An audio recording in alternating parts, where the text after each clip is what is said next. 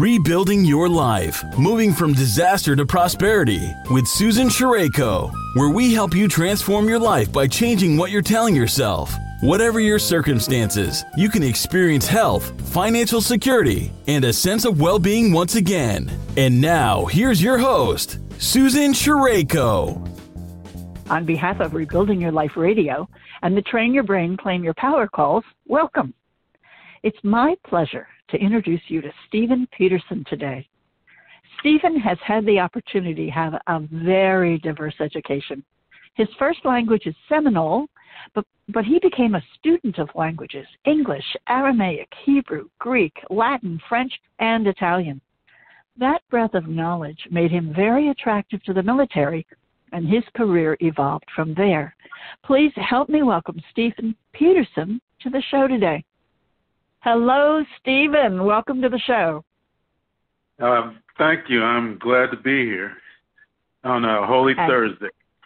on Holy Thursday and, and, April Fool's Day, which takes precedence. Stephen, your early upbringing is a valuable part of your story. Can you tell us about your life before you began to study all these languages and what happened that started you on this linguistic accomplishment? Well, I was uh, born into a very large family. As a matter of fact, my uh, parents had a total of uh, 17 of us, I being number one, Ooh. and uh, and that taught me several uh, uh, aspects of life, and that is responsibility. I was responsible for all my brothers and sisters, and um, uh, one of the aspects is uh, is cleaning them, taking care of them. So I learned very early how to do that. Plus, I had uh, many uh, relatives who um, uh, were responsible for my upbringing as well. They also kept me in order. so, um, um, and then too, I had a grandmother that essentially, um, you know, did not speak uh, English. She was a Seminole Indian. So I learned that uh, from a very early age, and it uh, just came natural because what I wanted to be is I wanted to be a, a priest. I'm a, a Roman Catholic, and uh, so that uh, I said I wanted to be a priest, and um, I went to uh, seminary for three years, so I had to learn uh, Latin first, uh, then Greek, and then Hebrew, and uh, I also had a teacher that spoke Italian, so I learned how to speak Italian that way. Plus, a priest uh, who also spoke uh, French. So, in a Catholic school, you can uh, pretty well be well-rounded just by uh, being in such a uh, area of education. So uh, that uh, that was my early upbringing. Well, that's that's interesting because you you at some point pick up the um, the, the, the attention of the military, the Army. They notice your accomplishments and they want you to get involved. Did you volunteer to be in the service? Well, it was a combination of both. Uh, back in the day, uh, especially during the Vietnam period, where I, you know, what where I was in, is uh, you had to be an ROTC in the college where I went to school, uh, that being Indiana University. So we had a large ROTC class, and um, uh, so that uh, freshmen were required to enroll in ROTC. Uh, so I went ahead and did that. Uh, but I have a, a background where just about oh, going back several generations, where I've had uh, men who served, who were in my family, served in the military. So um, and I was interested in it, and then they became interested in me uh, by giving me scholarships because I did fairly well in uh, elementary and high school. Uh, plus, I was uh, I already had college credits when I went uh, to uh, college in my freshman year. So by the time by the time I was uh, uh, considered a freshman, I had got something like 18 hours uh, because I was finishing high school rather early. Uh, mm-hmm, so mm-hmm. there's a story behind that. I don't mm-hmm. know if I want to get into that. okay, but but you, what I was fascinated is the opportunity that you had to obtain your education. I have, I mean, I I know I haven't written down in front of me. You have two master degrees, you have two doctorates, you've been all over the world several times. You've been a, a you know, a, you you studied physical anthropology. You've been a, a division commander. Um, it's it's a stellar spread of opportunity, and maybe you can exp- explain it better what you actually did in the service and how all your languages came into bearing with you. Um, I went in actually as a field artilleryman, uh, graduated from college, field artillery, and uh, they uh, they noticed one little aspect that I, I had uh, not I didn't say anything about it. It's just that that I started college when I was 16, and that wasn't because I was any more intelligent than anybody else.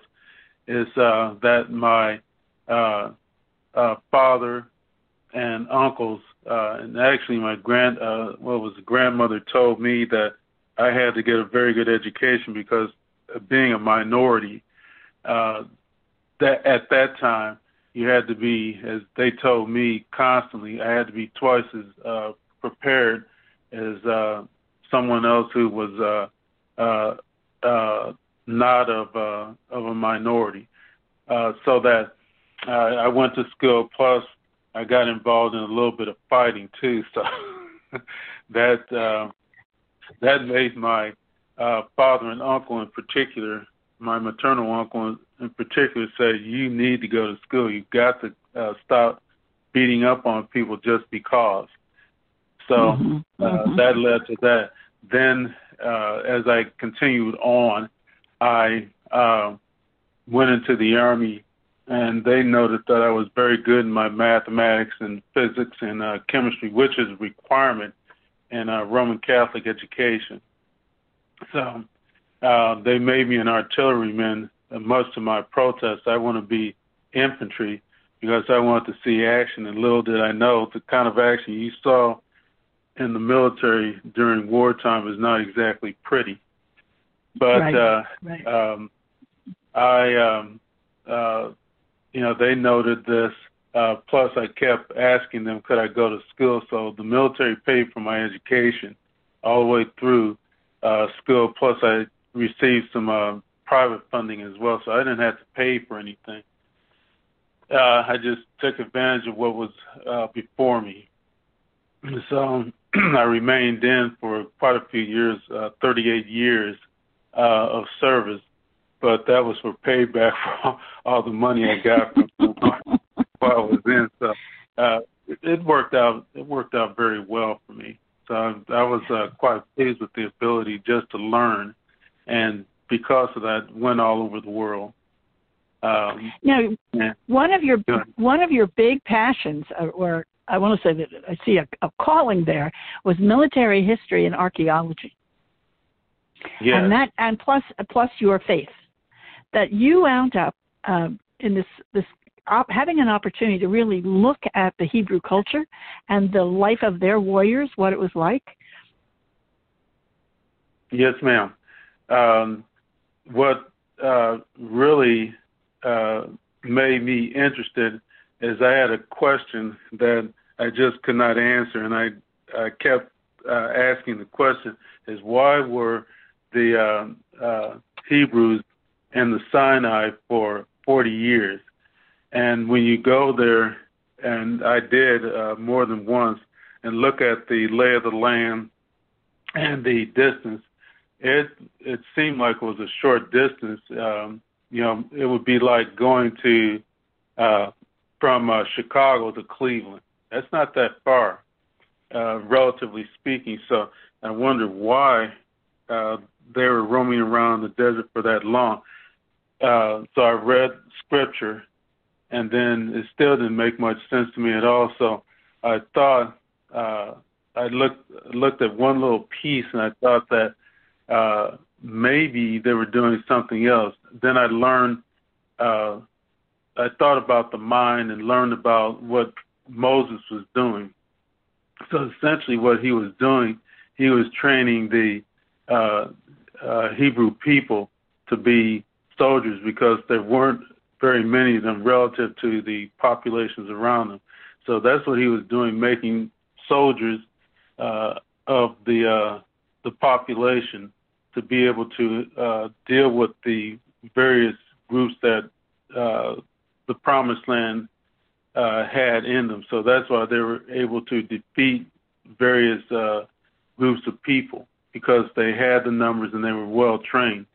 And I also learned that the uh, uh, Hebrew people had weaponry that had not been seen anywhere in that area. And I, you know, I just started putting things together that they learned that while while they were being enslaved, as well as what uh, Moses and then Joshua had been teaching them. So I, I gave this idea and passed it around to a variety of people, and um, uh, so uh, the History Channel looked at it and thought that this was rather interesting as well. So they put that in one of their their series uh, that this is what they think the um, Hebrew Hebrew people were doing. So that That's was kind of great. Yeah, that's very interesting. I've, I've never heard that approach before, but I must admit it makes a lot of sense. I started reading the Bible from start, you know, start heading toward the finish um, only in January, and I had never really sat down and done that. And what keeps striking me is the amount of warfare in the Bible.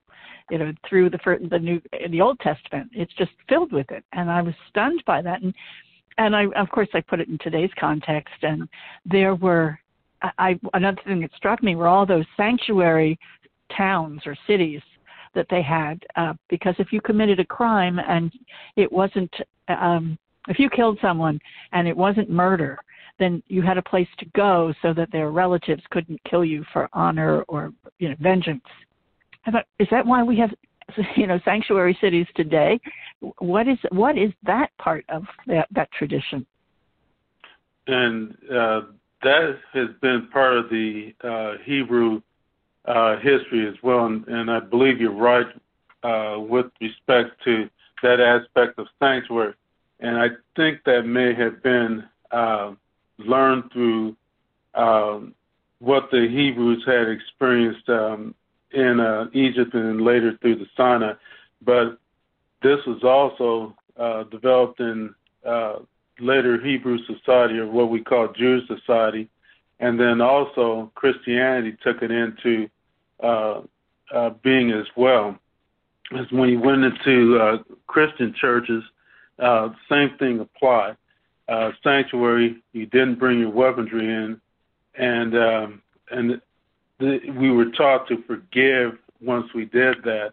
Uh, when we went into a church uh, for sanctuary, and this uh, still is in play in uh, Christianity today. You don't uh, bring weaponry, and that's why, in um, looking at how some uh, Christians feel about, you know, arming up, even though you're being attacked by somebody outside, I think that leads to to some of that thinking, even even to this day, and why uh, many of our churches do not want uh, people with weapons in in a church. It's it's a tradition that goes back, you know, literally thousands of years that uh, seems to have been started amongst the uh, Hebraics. So I mm-hmm. think they're right about that. So, so Stephen, um, I I should get off the digression here and, and have you tell us a little bit about your book. It's called "There's a New Kid in Scecina." What what is it about?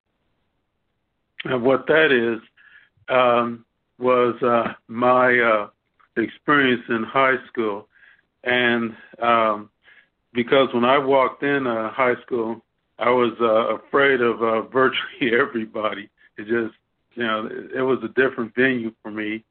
Uh, so that uh, what I did is I just took uh, two people that I uh, was a student with, or you know, my fellow students, and made them into uh, characters in the uh, book that I wrote.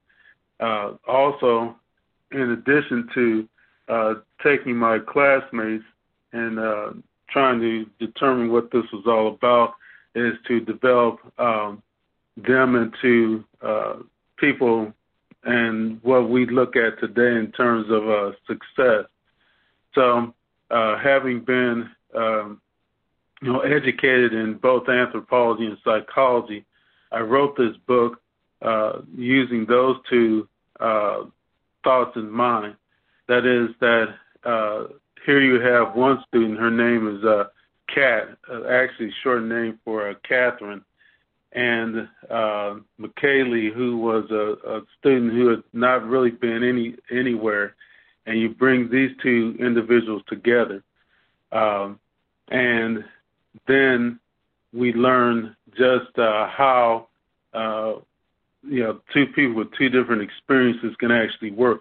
So I'm since being a psychologist, I just uh, took uh, this uh, these two ideas and then ran them across. And the question was, is how do we achieve success in life uh, after we leave high school? And that is, I develop uh, steps as to what we do in order to become a, uh, a person in a social situation. So one step uh, that I had is that we learn to uh, be uh, successful by our association with others. We are social beings, so you know that's a natural uh, aspect of it. And then we learn how to uh, work with each other. That is, um, understand that there's going to be people that are going to like you, some people that are going to love you, and then there'll be people that don't care uh, which you know anything about you because for one thing, uh, some people really don't want to get to know you. So what you know I learned to understand is that we have friends, we have uh, people that we just associate with. We don't know much about them, but anyway, uh, we have to develop, I think, uh, notions that uh, there are a variety of people around us, and it's up to us to be able to pick and choose as to how we're going to uh, find our way through uh, just social living. Stephen, Scecina was a real high school? Uh, yes, ma'am. It's actually in uh, Indianapolis, uh, Indiana, on the uh, the east side of uh, Indianapolis. And and you felt you felt very strongly about this school. You you I you speak of it with glowing terms. What was so special about it? Um, it's the um, it's the um, uh, what I would call the uh, the home-like situation, the friendliness of uh, the uh, people uh, at Scecina, and actually uh, uh, the point that it was started in 1953 to uh, to today is is a very um, I would say homogenous uh, school. Uh, today there's over 400 students. When I went there, it was pretty close to uh, 1,500 students. So it's a, a small mm-hmm. school. Yeah, it's, it's, it's changed a little bit, uh, but uh, it's a small school, Roman Catholic school. And what was impressive about it is that, um, like I said, uh, you know, I remember going to school with Caucasians, uh, African uh, people of African ancestry, Hispanics, uh, people who uh, we call Asian today, um, and uh, priests and nuns are, were the primary teachers, and they were also homogenous. I had uh, my math teacher was uh, African American. My English teacher was was a nun who uh, was the first generation German and all these people together uh, with the quality of education. You uh, you had to learn what you needed to learn. Um, I did fairly well at that, except with regards to English. oh, why? Why was English so challenging? It, for me, it's the most difficult language that anybody can learn uh, because I was always told that English is a, a Germanic language, and when you look at it, it's not as Germanic as you think. Uh, at least from where I was seeing, uh, what I ended up learning is that about 40% of English is a combination of uh, Latin and uh, Greek, Latin and Greek. And so when I took uh, uh, both Latin and Greek, um, because you know, essentially we had to, uh, and I, I was on track to be a priest. So um, when I started looking at the language, I saw more. There seems to me more Latin and Greek in the language than than uh, uh, what people would call Germanic, and that was hard to sort of you know roll around in my little head at the time. So mm-hmm. so English scared English scared me. but your your teacher, your your the nun who was your teacher, made it pretty clear to you that you had to get English. You had uh, to learn yeah. it. Right, she did, and she uh, uh, uh, she was surprised by the grades I, I was uh, producing, all A's and everything else. In English, I was failing. so she took me. So she took me aside and said to me that if you want to be, you know, she asked me the question, "What do you want to to do in life?" So I said, uh, "I want to go to college." That's all I said. I want to go to college. And she said, "Well, you wouldn't last very long if um, uh, if you tried to go to college and didn't know English." So uh, mm. she offered she offered me a choice. Either I can work with you or you're going to have a very hard time in life uh, in this country if you don't learn English. So that's that's that's what she offers me. And you took to it. I mean, I, yes. I, I look at what you've done. I mean, you wrote this 12 Days of Christmas, which got you into college, and you told me that 50,000 people have read it. Right. It's on a uh, website.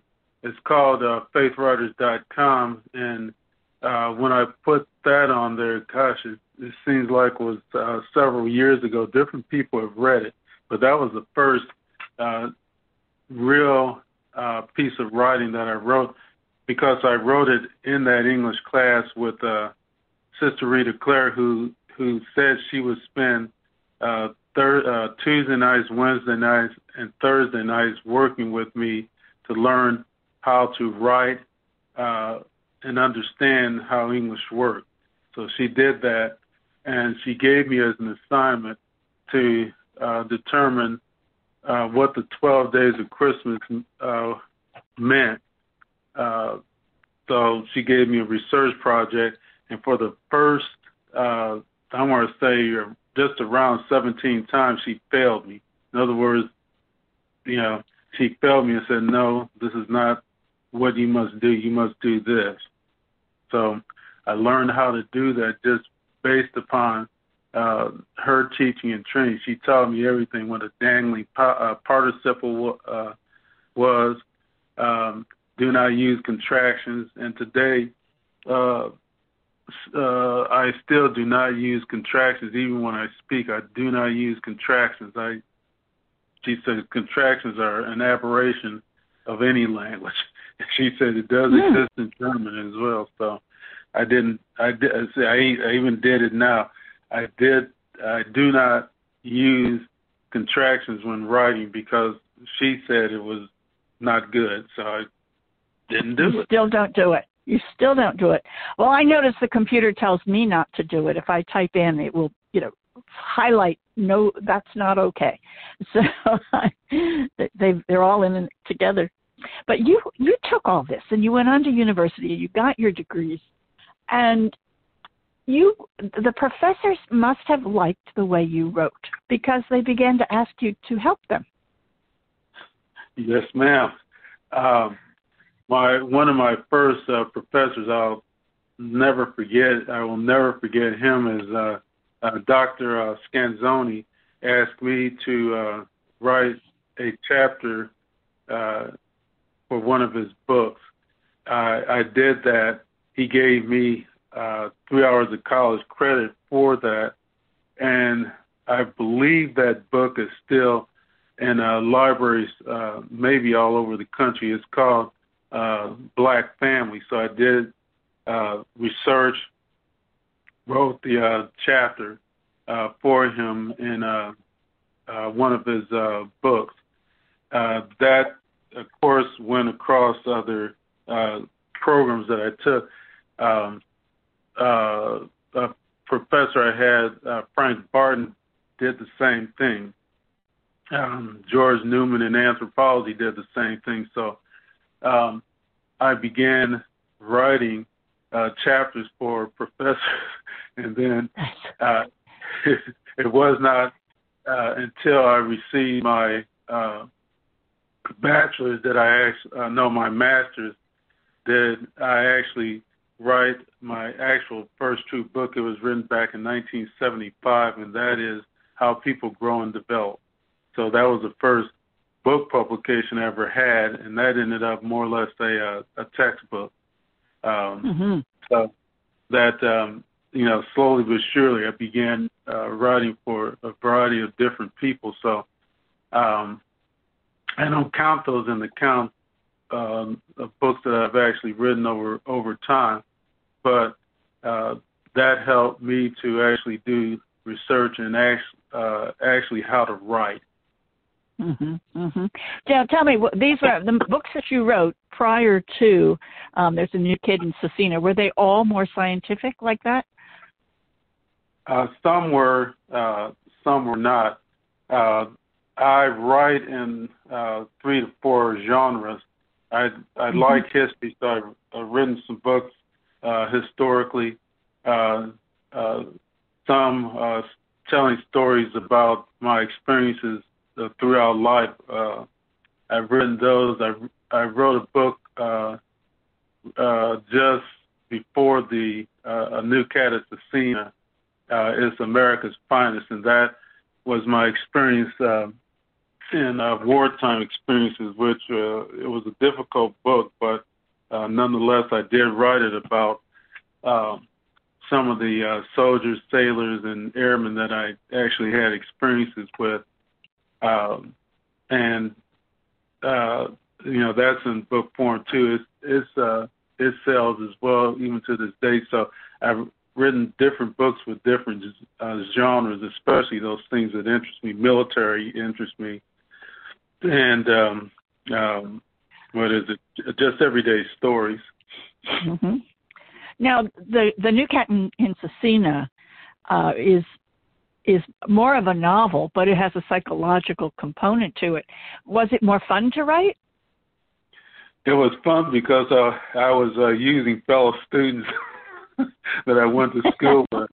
And uh, uh, what was the let's see, uh, uh, let's see, this would be 2016. I uh, took her to our class reunion over at uh, Scecina, and uh, I took, gosh, I think it was something like 75 books to the uh, reunion. Every one of them went, and um, so I took the uh, the money uh, from that and gave that to the uh, the high school as a oh, start. Oh, and mm-hmm. and uh, the um, uh, my classmates looked in and said, "I remember you heard about fantasy." yes, I did. And uh, so they were stunned by it that I could even remember going back that far, 50 years. That was 50 years ago when uh, when, when we all were that happened. Yes. Yes. Is there a major theme to it or a purpose that you want to communicate to to uh, others? Uh, the the major communica- uh, communicative information I've wanted is uh, to convey is that uh, we have a great deal to do with how we develop what we become, how professional we become, or you know how we stage ourselves in life but primarily to um, let people know that that uh, part of living is failure, that we should not be afraid to fail, but sit down and um, try to determine what it is that we need to uh, need to do to correct ourselves.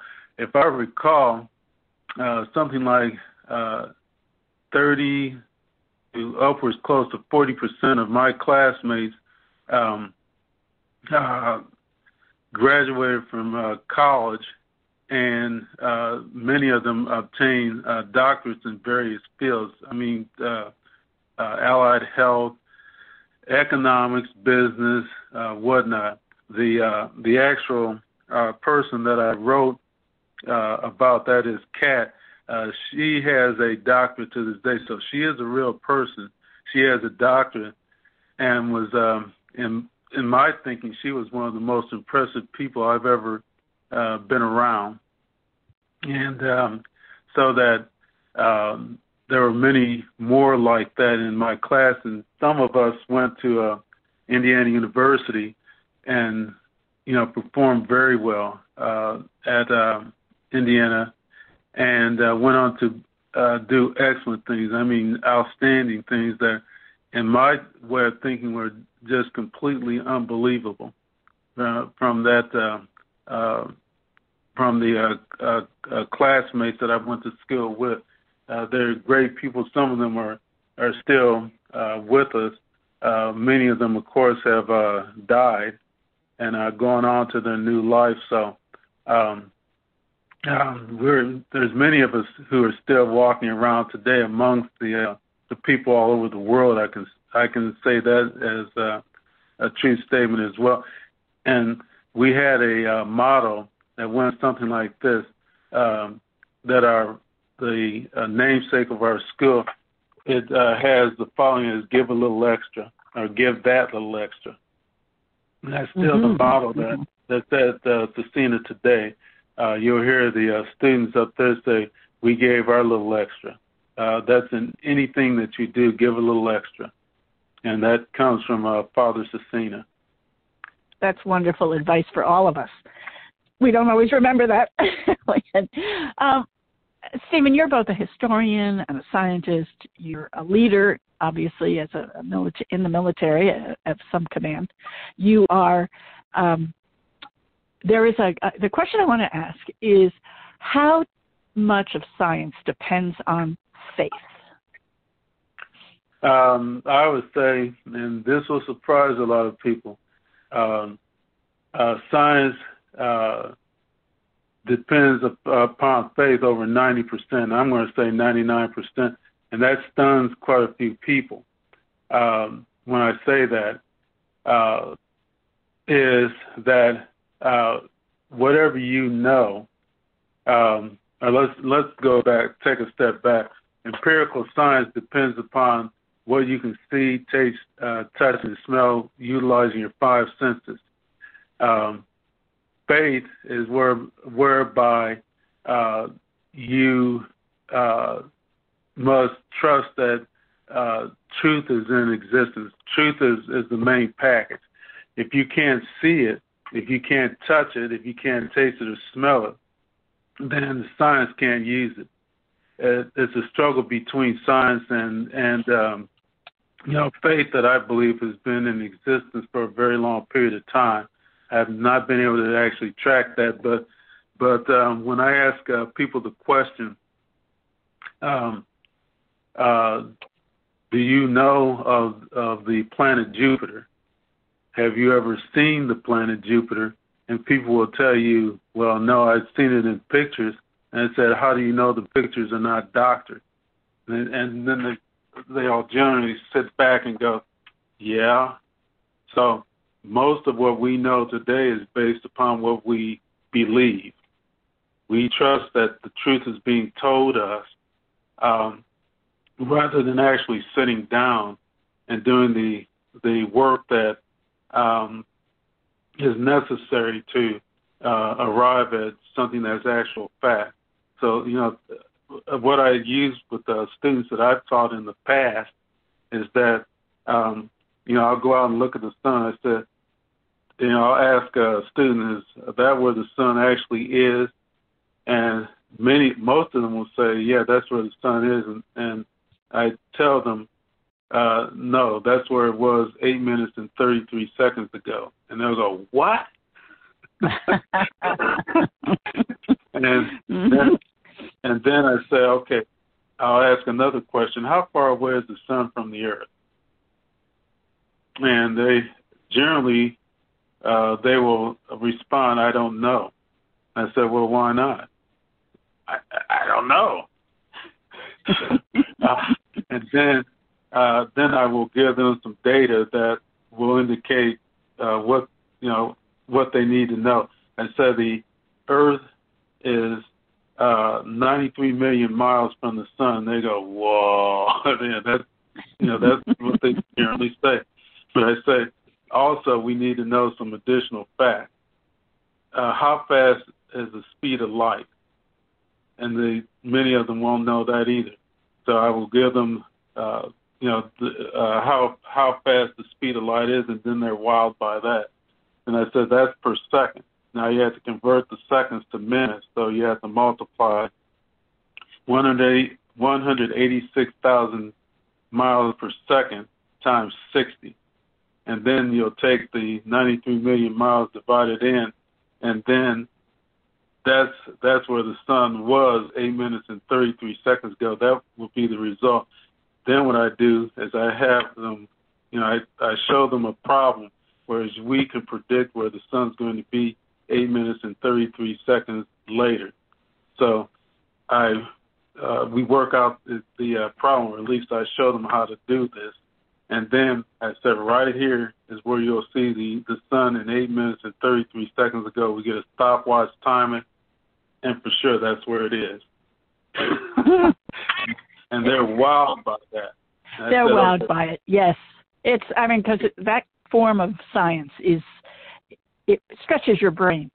It's not what you mm-hmm. normal, you know, you normally think about. It's wonderful.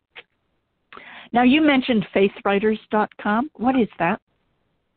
That is a uh, a site where uh, individuals who um, I would say uh, who are basically Christians. There probably are some uh, non-Christians there and, and other who uh, submit uh, what they write to that website, and uh, oftentimes uh, people who are, um, uh, let's say, ministers uh, and interested people will go through that site and uh, look at the work that there's literally thousands of uh, authors uh, worldwide who submit their their stories, uh, their scientific papers, some of them, like I have, and mm-hmm. then uh, books, uh, book companies, uh, magazines, churches will uh, see it. Uh, they will oftentimes get a hold of the author and um, uh, have them write for them or submit some of their stories to the uh, uh, to the uh, requesting uh, publishers, uh, other writers, or, or, or preachers, and uh, so I've earned a little money from that that site just by my writings. I I have posted something pretty close to a thousand stories that I've written on that site, mm-hmm. uh, and um, so that I've written for uh, publishers, ministers, and and uh, others that um, uh, you know literally around the world, English speaking world as well. Um, mm-hmm, mm-hmm. And uh, so it's it's an open uh, invite to uh, to those who want to write, want to be published, and many of the places I've published in have been as a result of faithwriters.com As a matter of fact, I've written uh, for uh, Chicken Soup. Uh, I know quite a few really? people familiar with that. Yes. Um, wow. And uh, uh, cup of cup, cup of comfort, and uh, and others. These are some of the bigger ones, but I've written for them, mm-hmm. and they actually have been paid pretty good good money for wow. uh, for writing for, to them. So there was one that I published. Guys, let's see. It's uh, um, think it's about it's getting to be about ten years ago. I hadn't looked at it, but over 17 million people wrote it, uh, or not wrote it. Re- I have read that, and I've received emails from uh, people all over the world uh, uh, based upon a person that uh, once again I knew and wrote mm-hmm, a story mm-hmm. about her and her uh, her her problems and I guess it helped other people worldwide. I've even gotten uh, letters or emails from people living in um, Iraq, uh, Saudi Arabia, um, Japan, Australia, Brazil, uh, Israel. So wow. they that's have, an incredible have, gift. Yeah, well, that really is a gift to have that. I mean, I I, I hope you take uh, pride in the ability to do that at, at, the same time that you're giving glory to God for giving you that that mm-hmm. that gift. It's magnificent. You know, you, there is so much to talk about with you. Um, for the sake of our listeners, where can they find a copy of "There's a New Kid in in Scecina"? Uh, you can go through uh, Author House, and um, I had not checked it in the last month or so, but um, Amazon had been selling uh, some of the books that I've written, and uh, a new cat is probably, uh, like I said, I hadn't checked in a while. On that uh, website, Amazon sells everything, but uh, they can also get um, copies from uh, Author House and uh, several other, uh, let's see, cheap uh, cheap books have sold it, um, but uh, many of the English speaking uh, uh, publishers, even in England, has uh, um, actually purchased uh, or actually have sold some of the, the books that I've written in the uh, the past. Like I said, I started writing my first uh, true publication was in 1975 in terms of a of a book form, and uh, so I guess that's I'm counting the number of years. It seems like that's what 45 years mm-hmm. of uh, or almost 46 years of writing. So I started yeah. uh, started when I was 15 years old, and you know, still doing it. Still doing it. More power to you. Well, thank you very much for being with us, Stephen, and, and I'd like to, to thank our listeners for tuning in as well. We are fortunate to catch a glimpse into the life of Stephen Peterson and his book, There's a New Kid in Scecina. As he mentioned, it's available on Amazon for your reading pleasure, and we appreciate you joining us. If you'd like to support us, please subscribe or follow us and recommend us to others. Thank you again, Stephen. And thank you for having me. It's, uh, it's much appreciated. Well, I'm, I'm delighted to do so. So, once again, everyone, it's time to go. Have a great day. Thank you very much for tuning in today. If you've been inspired by this show, leave a rating or review on iTunes and visit www.rainbowsoverruins.com to receive a free chapter from Susan's book. On behalf of Susan Sherayko, this has been Rebuilding Your Life, moving from disaster to prosperity, sharing the journeys of those affected by sudden and great loss and what they did to heal, rebuild, and where they are now.